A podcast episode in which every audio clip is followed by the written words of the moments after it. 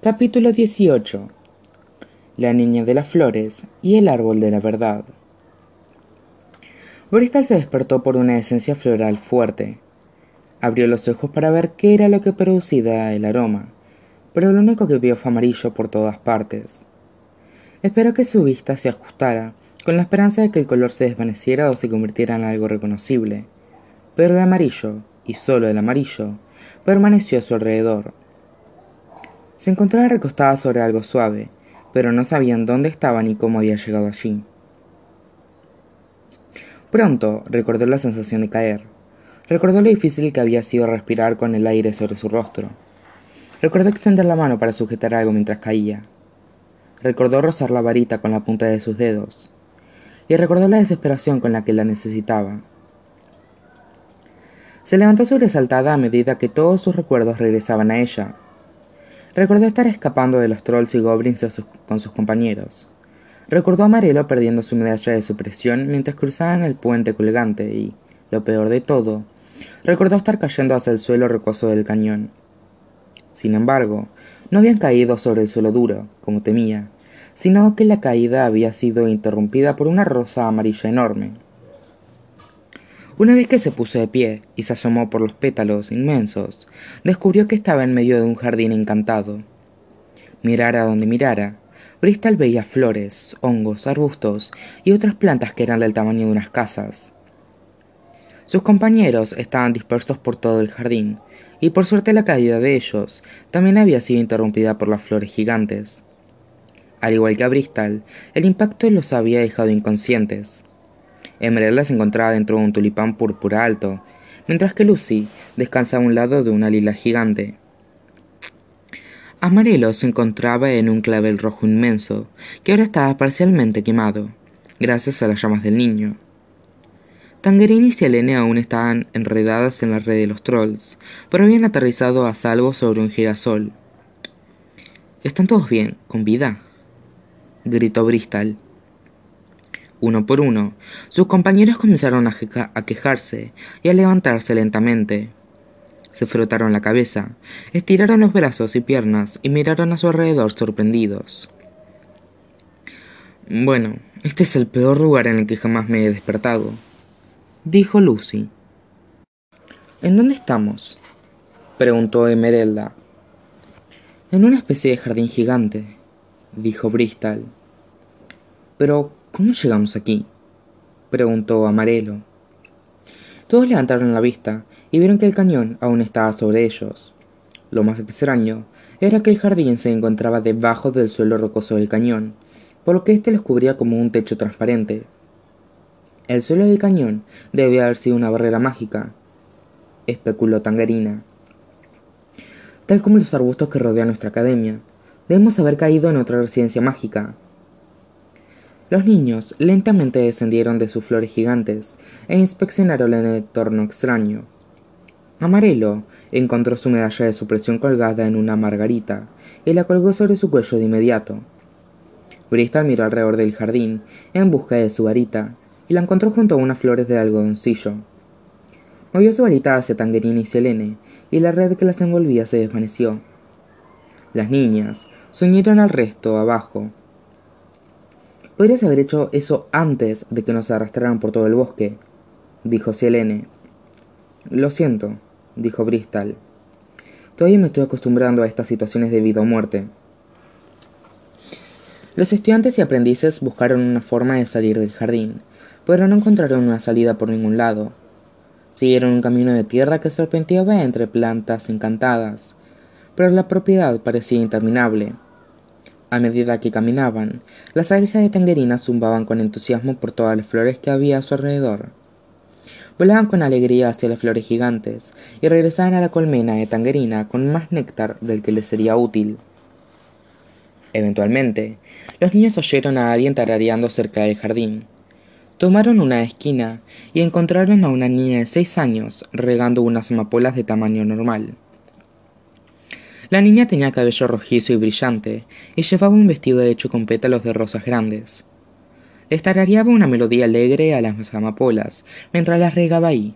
Una vez que terminó, dejó la regadera a un lado, y giró sus dedos en el aire sobre las flores.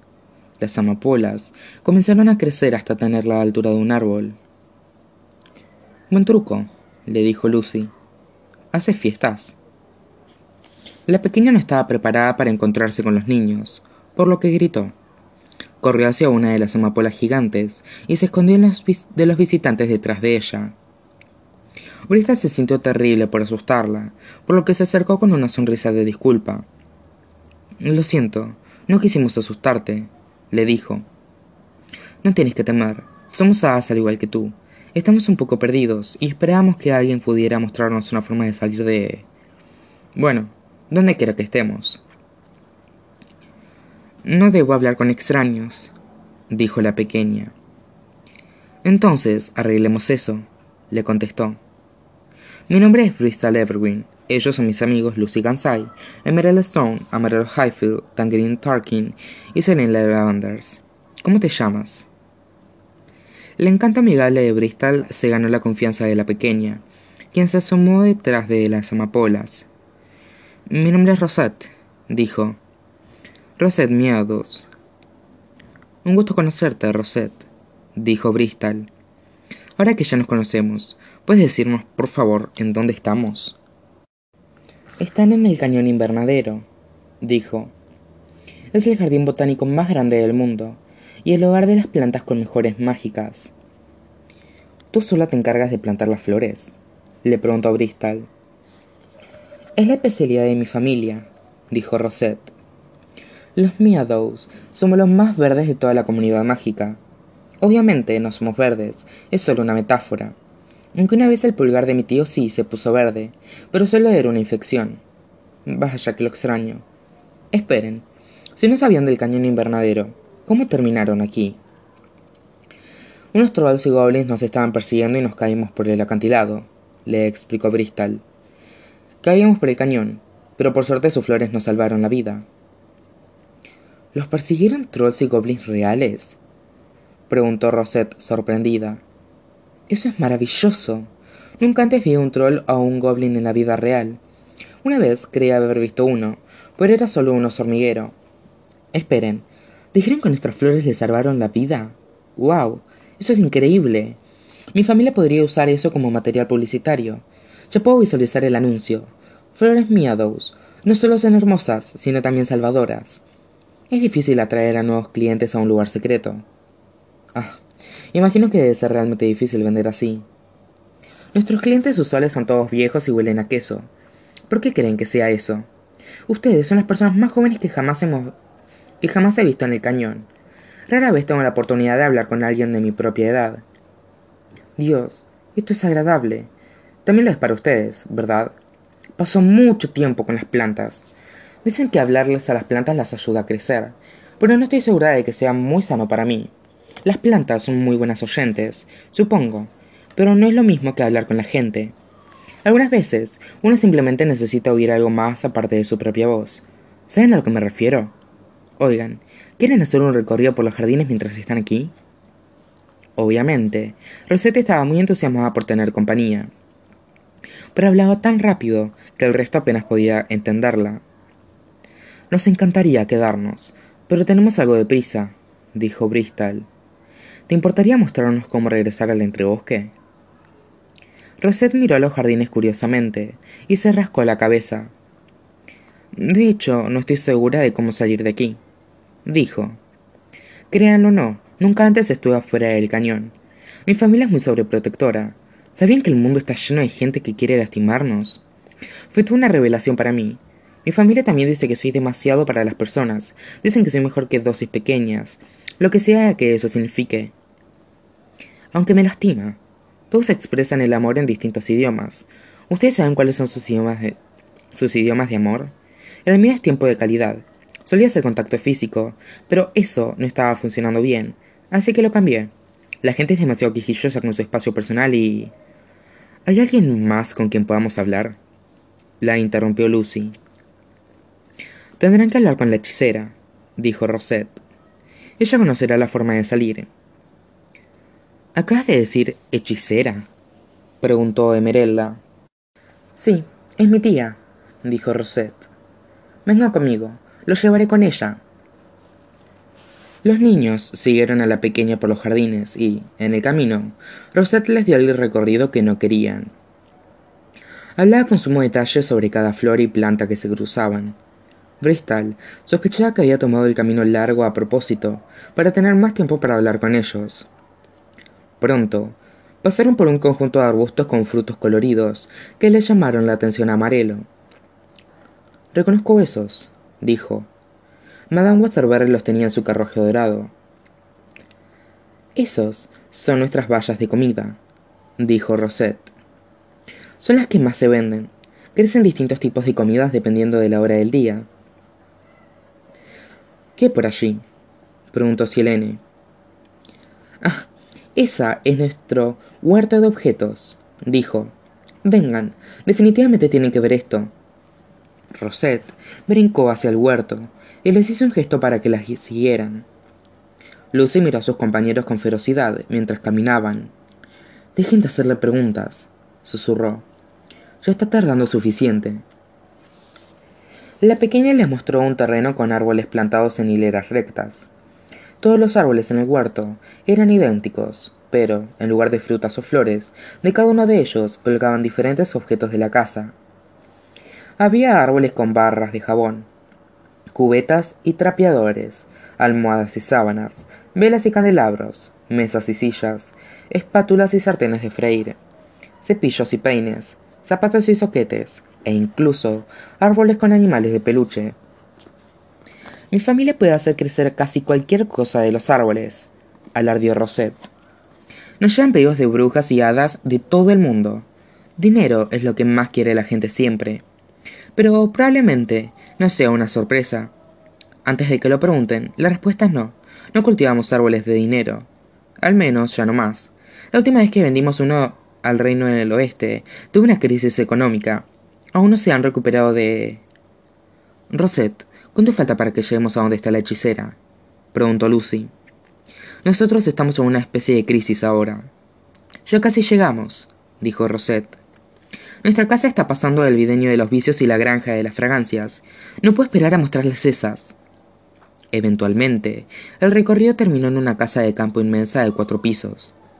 El lugar estaba construido completamente con enredaderas tenía un techo espiralado por de espinas. Por dentro, la casa tenía el suelo de paja y las paredes hechas con arbustos coloridos. Mientras Rosette escoltaba a sus huéspedes por el lugar, los niños oyeron el sonido de varias criaturas diferentes provenir de algún lugar, en el interior de la casa. Cuando entraron al salón principal, Bristol y sus amigos descubrieron un zoológico de plantas que los miraba y las cuales se movían y rugían como animales. Había rosas caninas que ladraban, mentas gateras que maullaban, orquídeas caras de monos que chillaban, y flores de aves del paraíso que leteaban. Justo al fondo del gran salón, una anciana vertió una caja llena de gallinas vivas adentro de un ramo inmenso de Venus atrapamoscas. Las plantas atraparon a las aves con sus hojas, las cuales cerraron rápidamente para tragarlas enteras. Era una escena bastante aterradora para encontrarse a primera vista, por lo que los niños se quedaron quietos a mitad de camino, mientras Rosette avanzaba felizmente hacia la anciana sin vacilar. Tía Floraline, tenemos visita, anunció. Floraline Meadows era una mujer muy baja con una boca ancha y unos lóbulos anormalmente largos bajo sus orejas. Tenía dos trenzas en su cabello plateado y llevaba una blusa hecha con hojas de otoño. Para la angustia de las Venus atrapamoscas, la anciana tapó la caja de gallinas y se tomó un descanso de darles de comer para saludar a sus huéspedes. Tía Florarín, ellos son mis nuevos amigos, Bristol, Lucy, Emerelda, Amarelo, Tangerina y Silene. Los presentó Rosette. Nuevos amigos, ella es mi tía, la hechicera Floraline Meadows. La hechicera inspeccionó a los niños con desconfianza. ¿Son clientes? les preguntó. No, dijo Bristol. ¿Son abogados? No.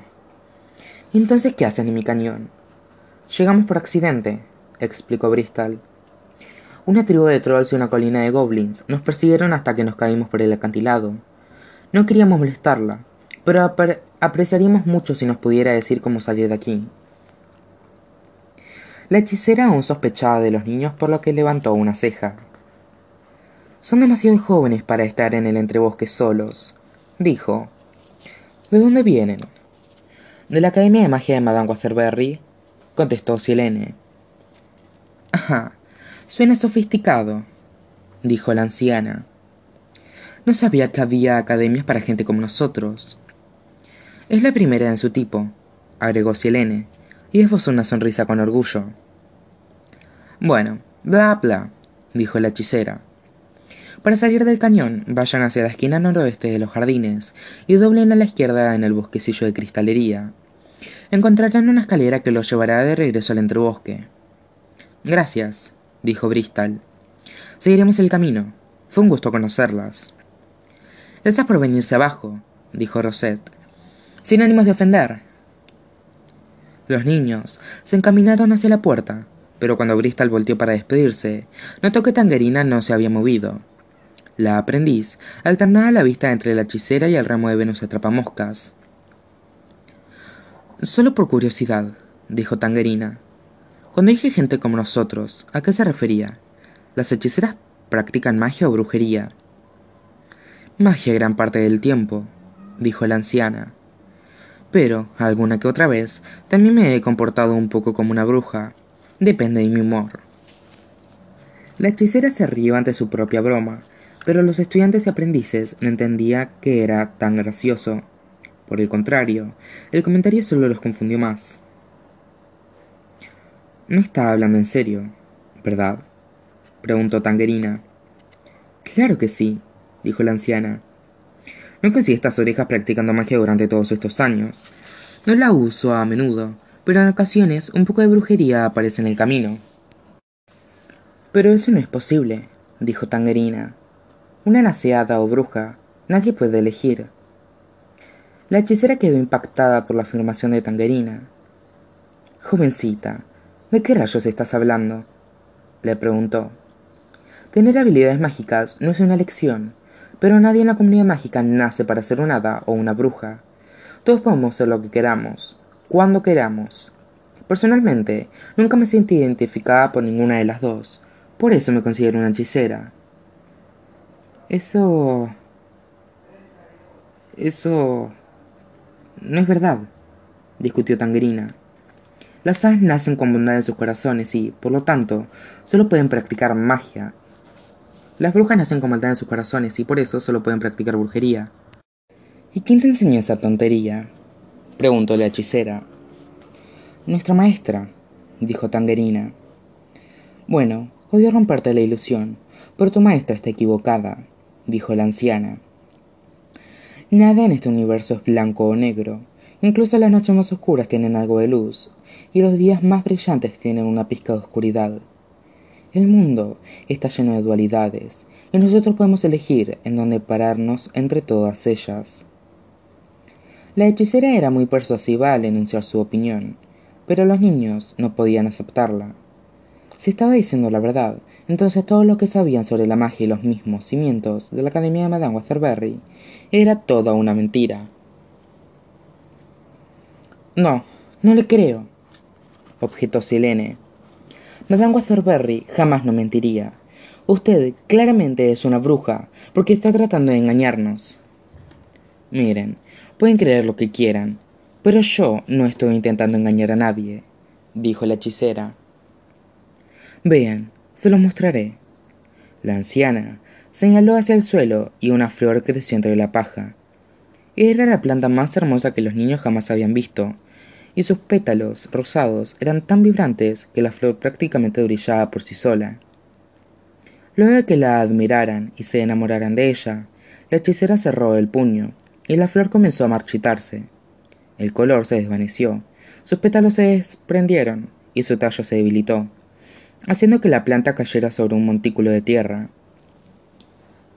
Ven, dijo la anciana, magia y brujería. La demostración fue rápida y simple, pero demostró que la hechicera tenía razón. Bristol y sus compañeros se sintieron angustiados al mirar los restos de la flor. Sus mentes estaban reevaluando todo lo que Madame Wasserberry alguna vez había dicho. Pero, ¿por qué nos mentiría? preguntó Bristol. ¿Por qué Madame Wasserberry actuaría como si las hadas y las brujas fueran especies diferentes y solo era una preferencia? Puedes preguntárselo al árbol de la verdad, sugirió Rosette. ¿Un árbol de la verdad? preguntó Lucy. Está bien, ahora nos estás tomando el pelo. No, es real, dijo Rosette. El árbol de la verdad es un árbol mágico que produce honestidad. Quizás pueda responder sus preguntas sobre su maestra. Solo queda uno en el cañón invernadero. Tuvimos que dejar de venderlos porque estaban volviendo locos a nuestros clientes. ¿Es seguro? preguntó Bristol. Siempre cuando puedas manejar la verdad, dijo la hechicera. Muchos no pueden. Bristol no confiaba en que ella pudiera. Haber descubierto que Madame Wasserberg les había mentido sobre algo tan significativo era lo suficientemente demoledor. Pero, pero Bristol quedaría devastada si descubría que el hada les había mentido por las razones más deshonestas. Sin embargo, nada parecía más abrumador que otra pregunta sin respuestas, por lo que Bristol aceptó la oportunidad de descubrir la verdad. Está bien, dijo. Llévenme al árbol. Rosette y la hechicera escoltaron a sus visitas hacia la parte opuesta del cañón invernadero. Al final de un sendero de tierra, sobre una pequeña colina, encontraron un pequeño árbol blanco. A primera vista, el árbol de la verdad lucía completamente normal, pero a medida que se acercaban, notaron que su corteza estaba cubierta por ojos humanos tallados sobre la madera. Bristol subió a la colina con cuidado y se paró frente al árbol, pero no sabía qué hacer. ¿Cómo funciona? preguntó. Toma una de las ramas con la palma de tu mano, le explicó la mujer.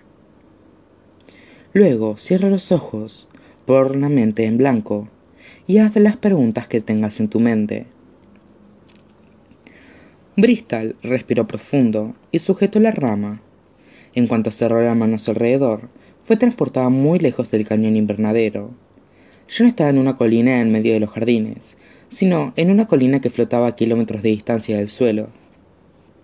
Las nubes fluían por debajo como un río torrentoso, mientras que las estrellas destellaban con tanta claridad sobre ella que parecía estar al alcance de la mano.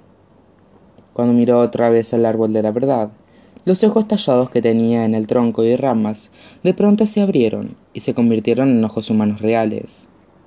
Cada uno de ellos miró fijamente a Bristol, Asumió que todo estaba en su mente, pero no se sentía menos real. Tienes una pregunta, dijo una voz profunda que resonó por el cielo a su alrededor. Depende, dijo Bristol. ¿En verdad las respuestas son estas? No puedo predecir el futuro ni leerle la mente a nadie, pero conozco todo lo que es y todo lo que fue, respondió la voz. Bristol aún tenía dudas sobre el árbol de la verdad, por lo que comenzó con preguntas simples para poner a prueba la autenticidad del árbol. ¿En dónde nací? le preguntó. En Colinas Carruaje, respondió la voz. ¿Y a qué escuela fui? La escuela para futuras esposas y madres de Colinas Carruaje. ¿Qué hace mi madre para ganarse la vida? Todo lo que tu padre no hace, la última pregunta había sido algo engañosa, pero Bristol quedó impresionada por cómo el árbol de la verdad la había respondido. Decidió que no quería perder más el tiempo poniendo a prueba su precisión, y pasó las preguntas por las que estaba allí. ¿Es verdad que todos los miembros de la comunidad mágica nacen como iguales? ¿Y que ser un hada o una bruja es solo cuestión de preferencias? Le preguntó Bristol. Sí, dijo el árbol. Entonces, ¿Por qué Madame Wasserberry nos mintió? le preguntó. Por la misma razón por la que todos mienten, dijo el árbol, para ocultar la verdad. Pero, ¿por qué necesita ocultarla? ¿Por qué Madame Wasserberry no quiere hacer creer que existe una diferencia entre las hadas y las brujas, cuando en realidad no?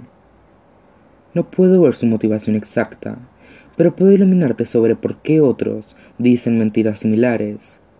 Le ofreció el árbol. ¿Por qué? preguntó Bristol.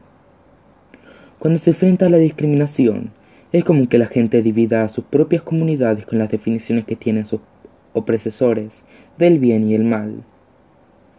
Al categorizar a las hadas como buenas y a las brujas como malas, es posible que Madame Waterbury esté intentando ganar la aceptación de las hadas, alimentando el odio hacia las brujas. La teoría tenía sentido, pero si el árbol tenía razón, eso significaba que Madame Waterbury estaba alentando a la humanidad a odiar y lastimar a miembros de su propia comunidad. Y Bristol no podía imaginar a Madame Waterbury deseando odiar o lastimar a nadie.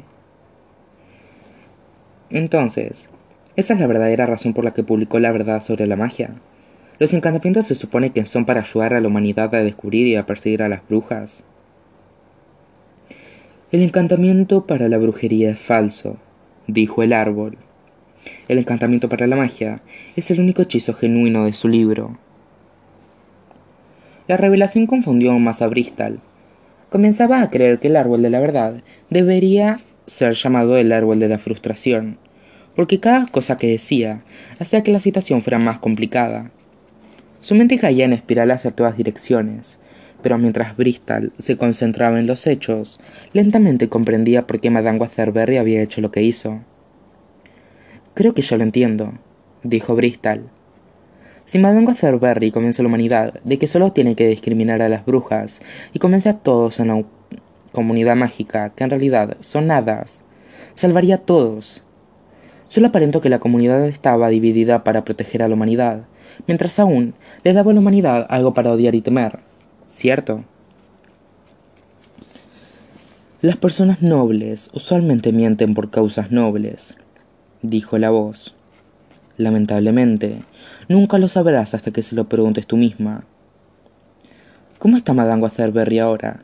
Sigue viva. Sigue viva. Tu maestra está aún con vida, pero fue tomada de rehén por una fuerza maligna, dijo el, árbol de la verdad. Muy poco queda de Madame Waterbury, y la vida a la que se aferra está siendo drenada por su captora. No pasará mucho tiempo hasta que pierda la pelea. ¿Ha sido capturada? preguntó Bristol, en pánico. ¿En dónde está? Tenemos tiempo de salvarla. Madame Waterbury está prisionera en las profundidades del palacio de Tinsel, en la capital del Reino del Norte. Sin embargo, si sigues avanzando por el entrebosque, las posibilidades de que la rescate son muy bajas. ¿Existe alguna ruta más rápida para llegar? Diez millas al norte del cañón invernadero, al fondo de la cueva del oso negro, encontrarás la entrada a un túnel de goblins abandonado. Toma el túnel y llegarás a los altos de Tinsel en la mitad del tiempo. Muy bien, eso haremos, dijo Bristol. Gracias. Bristol soltó la rama del árbol de la verdad y regresó al jardín en el cañón invernadero. El viaje de regreso se sintió como si estuviera cayendo hacia la tierra sin parar, pero por lo que hizo, por lo que gritó, e hizo que sus compañeros se asustaran. ¿Algo te mordió? preguntó Amarelo. Lo siento, dijo Bristol. No espero un viaje tan turbulento. ¿A qué te refieres con viaje? preguntó Emerelda. No importa, ya tengo las respuestas que queríamos, dijo Bristol. Madame Waterbury sí nos mintió sobre la magia y la brujería, pero solo lo hizo para proteger a la comunidad mágica. Se los explicaré más tarde por qué tenemos que irnos. Si nos marchamos del cañón invernador ahora mismo, puede que no volvamos a ver a Madame Waterbury nunca más.